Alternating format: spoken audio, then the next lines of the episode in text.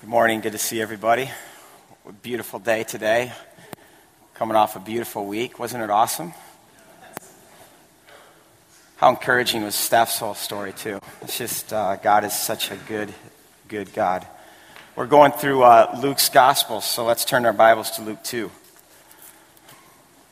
Luke chapter one, um, Luke has set the stage.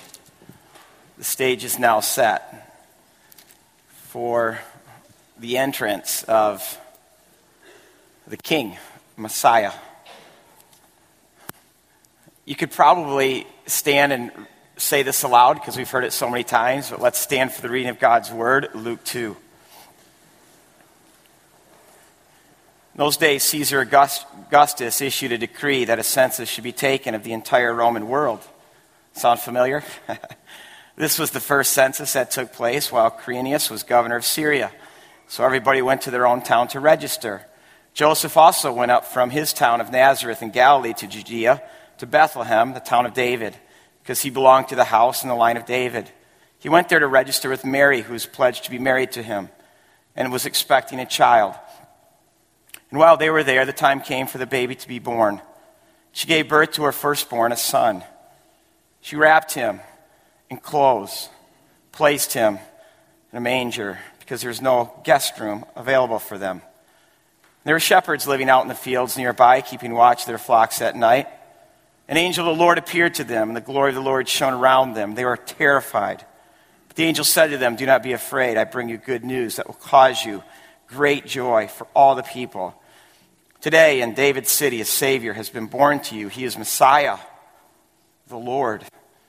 This will be a sign to you. You'll find the baby wrapped in clothes, diapers, basically, and lying in a manger." Suddenly, a great company of heavenly hosts appeared with the angel, praising God and saying, "Glory to God in the highest heaven, and on earth, peace to those on whom his grace rests." When the angels had left them and gone into heaven, the shepherds said to one another, "Let's go to Bethlehem and see this thing that has happened, which the Lord has told us about." We'll also look at verses all the way through twenty, but you may be seated at this time. So yeah, this is a story I think that we've heard our whole life. Whether you've gone to church or haven't gone to church, just we've heard it because of a Charlie Brown Christmas. Come on, we've been watching that little Christmas special since we were kids, right? And probably besides the Grinch that stole Christmas, um, that's probably my favorite Christmas thing that I like to watch. Because it starts with Charlie Brown saying, "I think there must be something wrong with me." That's so Charlie Brown, right? He says, "I just don't understand Christmas. I might be getting presents and sending Christmas cards and decorating trees and all that, but I'm still not happy. I don't feel the way I'm supposed to feel," as if you're supposed to feel something during Christmas. And then Linus, of course, scolds him and says, "Charlie Brown, you're the only person I know who can take a wonderful season like Christmas and turn it into a problem." Then she says, "Maybe Lucy is right. Of all the Charlie Browns in the world, you're the Charlie Brownest." This poor guy. But I'll tell you what, our world needs Charlie Browns. And sometimes they might feel like downers, but the Charlie Browns of this, of this world have this guileless quality to be honest about things as they really are with no agenda. And I'll say it. Christmas has become a problem. Because it's a direct reflection of our culture. It's filled with all the things that are supposed to make human beings happy. From the decoration, to the commercialization, to all the consumption. Christmas is about bigger, better, brighter, louder, pricier. The whole thing goes on. And it's left honest people like Charlie Brown saying, "What's wrong with me? Why isn't this making me happy?" And I love how uh, Charles Schwartz, the guy who wrote this, in fact, I think he's a Christian. I mean, he really, through this uh, A Charlie Brown Christmas, I think, plows through the layers of what Christmas has become and, and what it's supposed to mean to us and how it's supposed to make us feel. In fact, I love Lucy, and I, I won't stay too much longer on this, but there is Lucy, who I think is the epitome of our culture, who knows everything about everything, and is the boss of the whole show, and wants to put on the most spectacular Christmas uh, event ever. You guys probably remember it. And she assigns Charlie Brown the task of what? You remember? To get the tree. And of course, it's not just any tree. It has to be the most spectacular tree possible. And she describes it. What kind of tree is it? An aluminum tree. Painted in pink. Instead, Charlie Brown, give me this PowerPoint, picks out this one. This poor, humiliating tree. And Linus is with him, and Linus just says, I don't know, Charlie Brown. And then he says, "Don't and don't you remember what Lucy said? And then he says, and doesn't, this one doesn't really seem to fit the modern spirit. And of course, if you remember, Charlie Brown at that point gets really discouraged.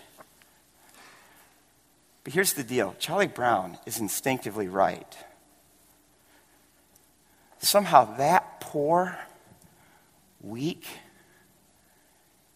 humiliating tree gets closer to the meaning of Christmas than anything that we will experience in three or four months from now. In fact, I love why he picks this thing out. He, he picks it out. He says... He sees it. He says, this one needs a home. But what we have done with Christmas is we have so westernized it. We've decorated it with, with our Western materialism and our Western consumption so that the, the, the real meaning of Christmas is barely noticeable, which is why I'm glad we're studying Christmas now. And I don't think there's a story that's been more westernized in the Bible than this one. And today I'm going to ask us, or attempt to uh, remind us, that the Bible is not originally a Western book. It's a Middle Eastern book. It's written by and to Middle Easterns. And if we're going to understand Luke two, we need to take off our Western glasses and try to put Middle Eastern glasses on. So let's go there. Luke uh, does what Luke does best. He starts by giving us the historical context. And so in verse uh, one and two, he's, he's giving us just that, because he wants us to know that this stuff really happened, and he gives us the historical study in which it happened. So in essence, because he's writing this to Theophilus, he's basically saying, Theophilus, you know that year when the Roman emperor did that crazy thing, that census, and everyone had to go back to their own city, the city of their birth, and they had to register there because that's Rome. Rome likes to take its shirt off in front of a mirror and flex its muscles. And that's what it's that's what that's what it's doing here. It's it's hey, let's look at ourselves. Let's see how big we are. Let's see how powerful we've become. Let's see how many tax paying units we have in our empire. Let's start thinking about how much revenue we're going to be able to collect as we think about what we're going to build next. And here's the deal with Rome.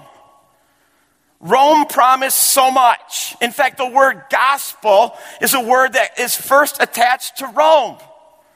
Rome's always talking about gospel. Because Rome promised the world Pax Romana, Roman peace. In fact, I think it's still what the West attempts to promise the world. It's the promise of Western materialism and Western prosperity and Western ingenuity and technology and Western medicine and all the Western comforts and pleasure in our, in our vast arena of, of various forms of entertainment. But at this time, Pax Romana, Roman peace, came at such a great cost. Because basically they said, if you don't do what we want and the way we want it and when we want it, we crucify you. I don't know if you know this, but Rome crucified thousands upon thousands of people. And so really underneath all the glitz and glamour, all the perks and all the comforts that Rome promised was really a heart of brutality. In fact, the crucifixion, they were basically the billboards of that day. So the next time you're driving along a highway and you're looking up at the billboards, something we all try to just kind of push out of our minds.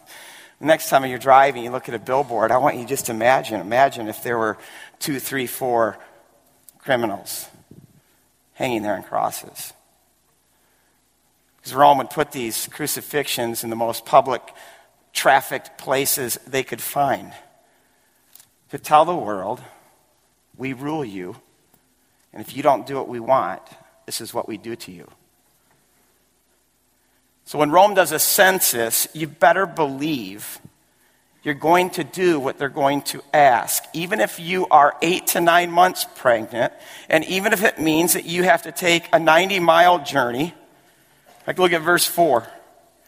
So Joseph went up from the town of Nazareth in Galilee to Ju- Judea, to Bethlehem, the town of David. Those are just words to us because we don't know, like what. So let me first of all just start with a map. There's Nazareth up there. That's where they live, Mary and Joseph. Make their way down to the valley of Jezreel. They go on this side of the Jordan. Why? Because it's Samaria. You never travel through Samaria. It's dangerous. Samaritans and Jews hate each other. So you go all the way down, then you come to Jericho, then you take the Jericho road to Jerusalem, and then from Jerusalem to Bethlehem. Now that still doesn't mean that much to you, so let me just show you a little bit more. Ah, this is the last leg of the journey. From Jericho, which if you can see that valley out there, the green, the little bit of green way out there, that's Jericho.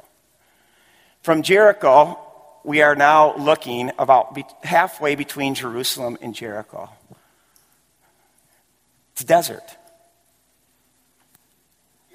It's a fifteen-mile last leg to the journey that actually ascends three thousand feet through hot desert. Jericho Road is also notorious for robbers. Let me show you a few other more, few more pictures. There's the road itself. They're not going up the road, they're going down the road. Mary and Joseph would have been going up that road. And you can kind of see the path there, too, how thin it gets.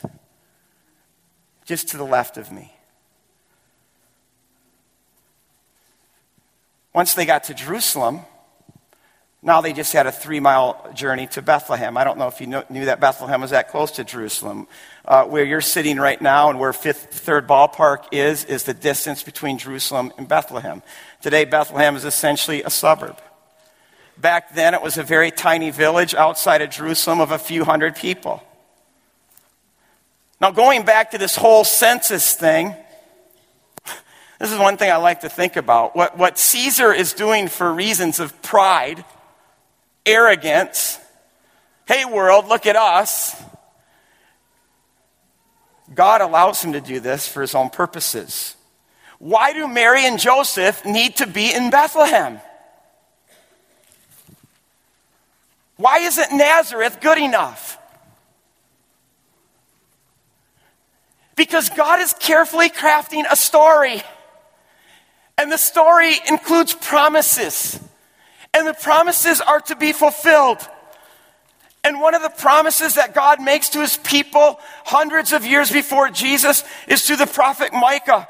In Micah five verse two, but you, Bethlehem, Ephrathah, though you are too small among the clans of Judah, out of you will come for me one who will be ruler over Israel, whose origins are from old, from ancient times. A king will come. A king of the Jews. But listen to what verses two to four say, or how it keeps going. Therefore Israel be abandoned until the time when she who is in labor bears a son, and the rest of his brothers return to join the Israelites. In fact, that's everything that's going on historically. Jews from all over the world are returning to Israel. They're becoming one people again. And at this time he will stand and shepherd his flock in the strength of the Lord, in the majesty of the name of the Lord his God. And they will live securely, for, for, for then his greatness will reach the utter ends of the earth. That's how great this kingdom and this kingdom will be. But how is this king going to enter the world stage? Well, God's going to look for the smallest, least place possible. Bethlehem, which the text says, you were too small even for Judah.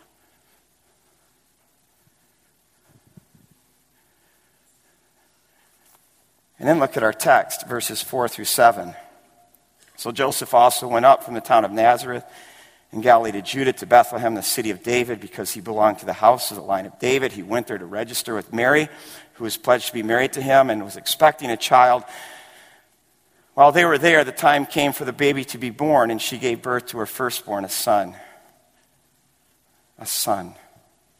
She wrapped him in a diaper and placed him in a manger because there was no guest room available for them. Let me just start with, with, with Joseph to just maybe clear up some of the um, wrong thinking that we have about this. Joseph is not coming to Bethlehem as a stranger to a bunch of strangers. Joseph is returning to his hometown. Joseph is a Bethlehem, Bethlehemite. I don't think that's a word, I just made it up. These are his roots. These are his people. This is his tribe. This is his family. Last Friday night, I went to a South Christian football game. That's where I grew up. And I went to South Christian. I haven't been back there hardly, but more than a couple of times in the last twenty years. And it was crazy. I went there and, are you Rod? Wow, you look old. Rod, Rod, Rod, come sit with us. Rod, come up. And, and, and, and join us. I'm telling you what, all Joseph has to say going to Bethlehem is, I'm Joseph, Heli's son, Mathat's grandson, Levi's great-grandson. And there would have been an instant welcoming. Joseph, stay with us. Joseph, be with us. Add to this Middle Eastern hospitality. No one welcomes people like, like a Middle Easterner. And we're talking family. And not just any family. But what is Bethlehem called? What's it called? City of David. What's Joseph? He's a royal. He's from the line of David. Trust me, every home would have opened their doors to Joseph. So when we have this idea that there was no room for them in the inn, what, what, what does that mean? Well, you can already look at our N I V and see that Neil and company have made some great corrections to our Western projections on this, on this te- text. First of all, as if there would be an inn or a Motel six in that kind of town, in that kind of time. See, the N I V is getting closer when it says no guest room. Now again, be careful not to project our idea of house onto that room. Houses in that day were essentially two-room houses. The main room would be a family room where the entire family cooked, ate, slept, and lived. Think about that. One room where the whole family cooked, ate, slept, and lived. The other room would be where the family kept its valuables, including the sheep and the goats. And every night, these valuables had to be brought in. Now, the earliest traditions, which go back almost to, to the time of Jesus, these traditions surrounding the birth of Jesus say that Jesus was born in a cave. And see, all of this fits because often these two-story houses would be built on top of a cave, with the cave then acting like a basement. And so then they didn't have to bring the sheep and the goats into that second room, but they just could keep the sheep and the goats in the basement underneath in the cave. And so in this case, I picture there probably being a lot of family members in town for the same reason Joseph and Mary are in town. And I see the patriarch of this family doing the best with what he has, and he gives them the best place possible for Mary to give birth to her son. Now, here's the deal. I've been in these caves. In fact, I've taken it upon myself to sit in these caves. I want to show you one of the caves that I sat in, which is just a few miles from Bethlehem. You can picture above that would be the house. I'm sitting in that cave. And what you can't see is what it smells like in there. Give me the other picture. It's dirty. Look at the ground. The whole ceiling is filled with soot, and there's animal dung everywhere, and it just reeks. And I don't know what this does to you, but but but but to sit there is an overwhelming experience, to think that the one who created this beautiful day and all the color and spoke it all into existence, spoke the stars, put the galaxies in their place. Pick that as his place where he would em- enter the world. I mean, imagine what God could do if he flexed his muscles. But the one with all the power came to give up power.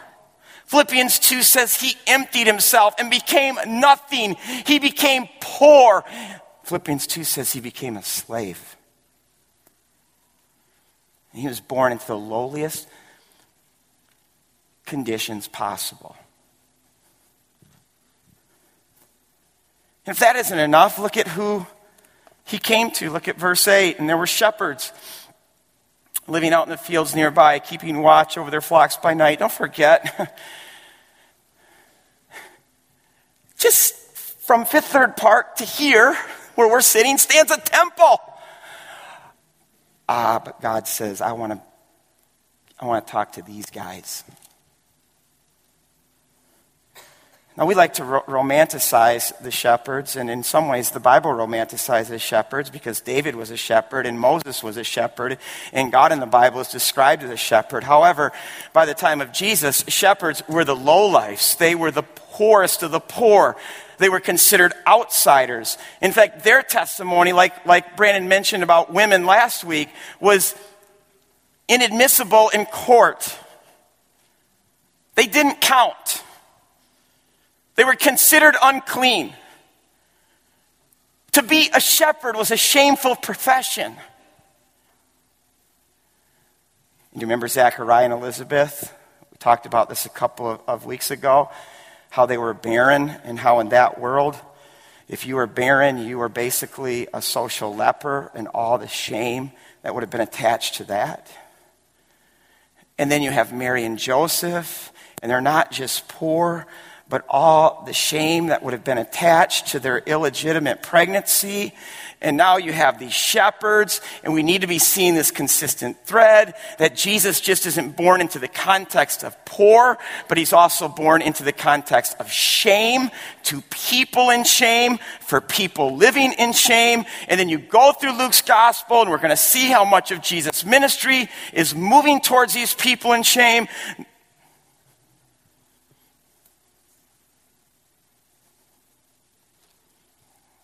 Are you getting it?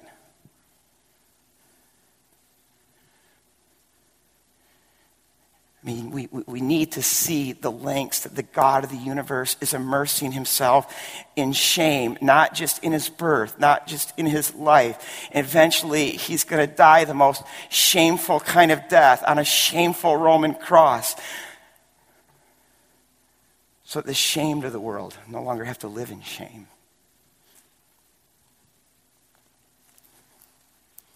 I'll tell you, these lowlife shepherds got quite a show that night.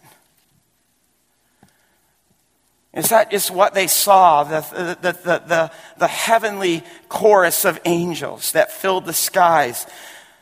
But listen to what they heard. Look at verse nine.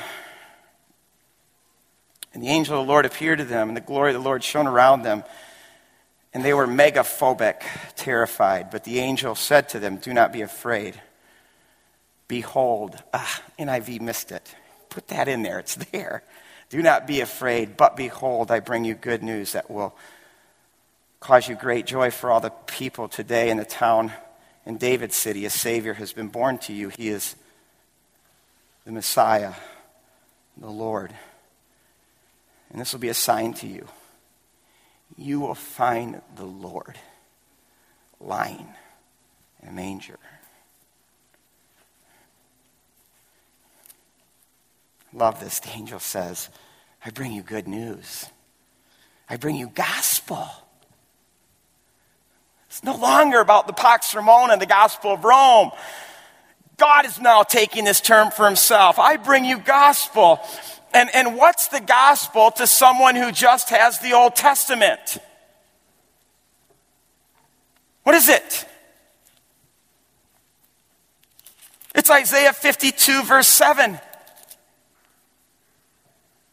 Where it says, how beautiful on the mountains are the feet of those who bring good news, who bring gospel and proclaim peace and proclaim good tidings, who proclaim salvation, who say to Zion, our God reigns.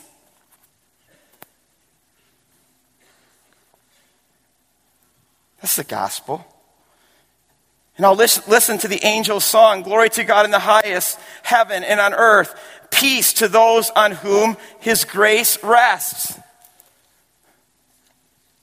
The gospel is about the reign of God breaking into chaos and bringing peace. I mean, what kind of peace are we talking about? Not the Christmas peace that's peace on earth written all over our Christmas cards and goodwill towards men, just kind of people all getting along and being nice to each other. Because part of the problem with our, our English word peace is it can't begin to, to capture the biblical word for peace, which is what? Shalom. And shalom means more than we just all get along. Shalom is the word that best describes the good world that God created. It's a world that existed in perfect harmony. Adam and Eve were in perfect harmony, first with themselves. They were in perfect harmony with each other. They were in perfect harmony with the whole created order. And they were in perfect harmony with God.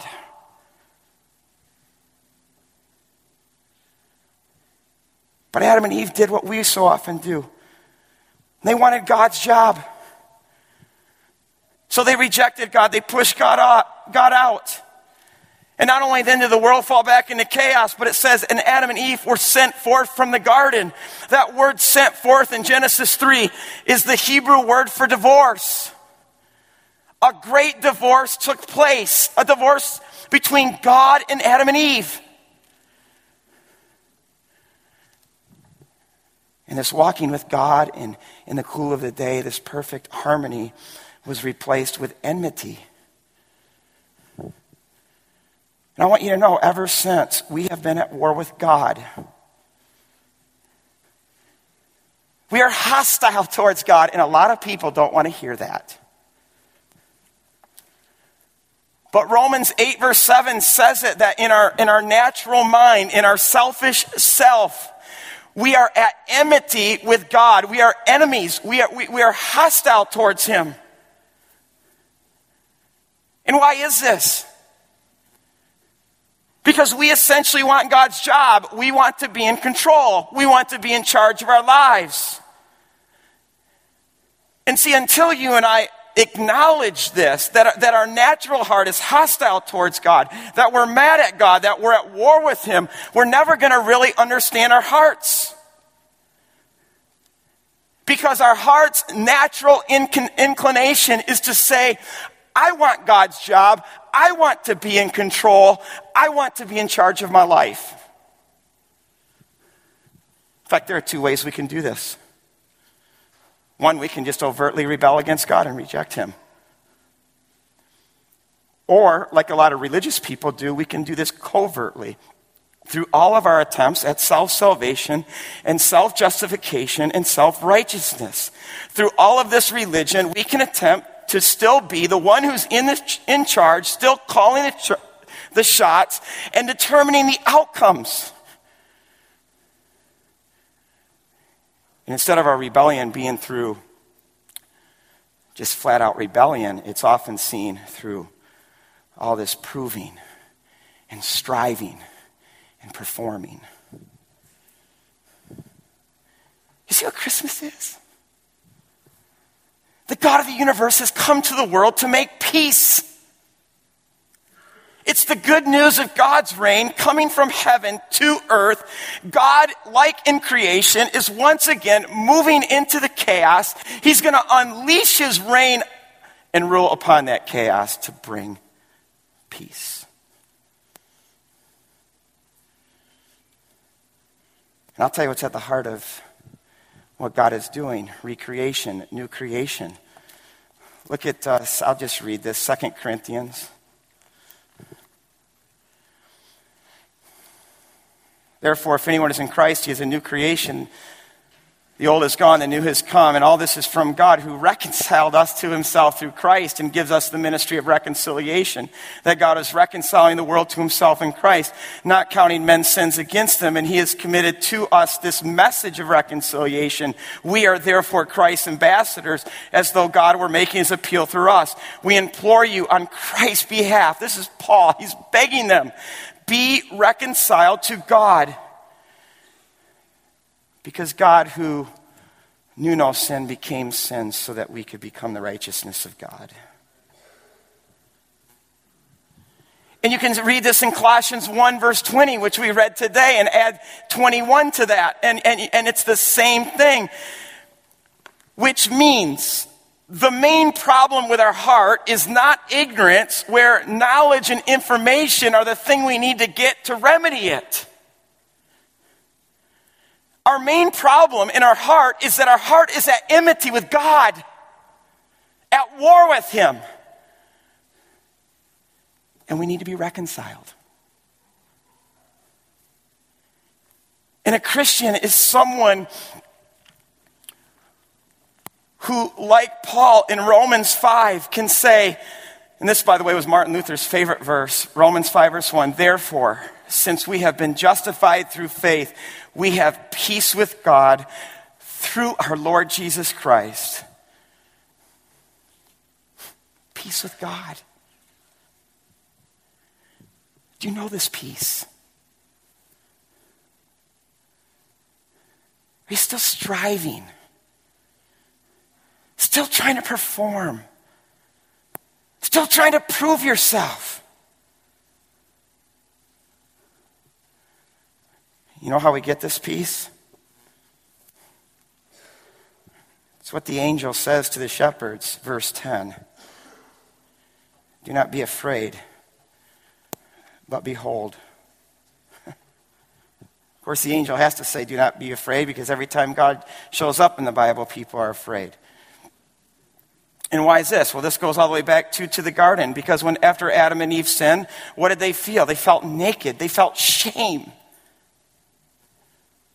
Sin caused this great shame, especially with God. So God comes looking for them and says, where are you? It's not that the God of the universe doesn't know where they are, as if they could really hide from God. But God's asking them, where are you and I? And what happened to us? Now we have gospel. God coming to the world to say, I come and do not be afraid. Why? Gospel. Today in David's city, a Savior is born to you. He is the Messiah, the Lord. In other words, the promised Messiah that the Scriptures talked about is finally here. And it's he's, he's bigger than what they expect. He's not just here to deal with Romans and Caesars or oppressive politics. He's here to unleash new creation. to recreate a fallen world, to restore it to shalom, where you see the lame walking, the blind seeing, the deaf hearing, and the dead being raised. He comes to deal with our shame, the shame caused by the great divorce, to reconcile us to himself. As Paul says in Corinthians, all of this is from God, who is reconciling us to himself through Christ. And who's the Christ? Don't miss this little clause in the text. Christ, comma, the Lord. If this were in Hebrew, it would read Yahweh. This is Yahweh, who the Bible uh, describes as the all-powerful creator of the world. But more than just being the all-powerful, great, majestic one, he's also personal. He's a father. He's a lover. He wants relationship with us. And he has come to the world to make it right, to make us right with God, to deal with the fig leaves, to deal with the shame, to make peace, to replace the hostility and the enmity and the separation with reconciliation. And then when you kind of keep reading through Luke's gospel and you get to the end of the gospel, we see how he's eventually going to do it, because the gospel is about this great exchange. And now we're right back to Charlie Brown's Christmas tree. Because it's a cross, a shameful, small, humiliating tree where the God of the universe is going to give up all his glory. He's going to lose all his peace. He's going to be cut off. He's going to be divorced from his father. He's, be, he's going to be a complete object of shame. And why is all of this happening? What is occurring there? Christ is exchanging his glory for our shame, our shame for his glory.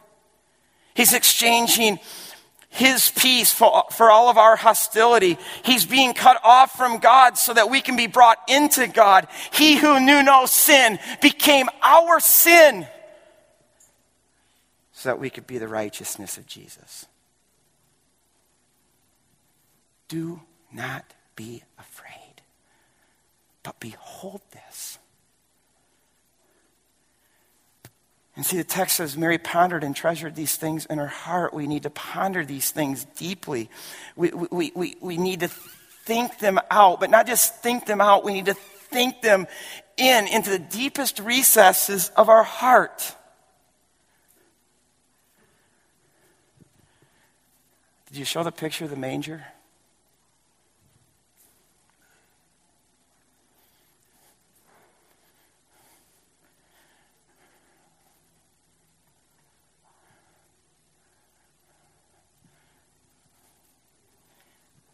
Yahweh in a manger.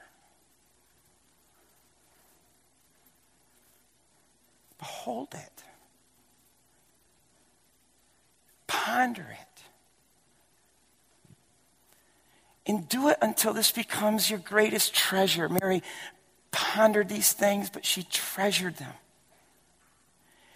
Because when that begins to happen, we start to see that this whole thing is not about us, and it's not about our striving, and it's not about our proving, and it's not about our performing.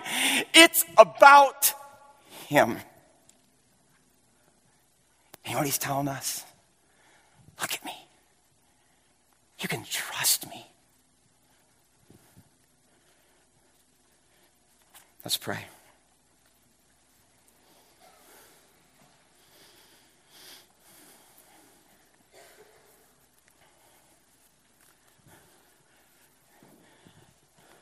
God, give us eyes in our heart so that we can behold such awesome, precious things as this.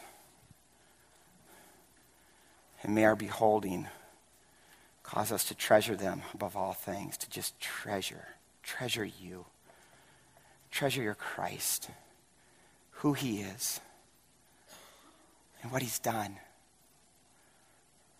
so we could be set free and have peace with you. Peace, perfect peace.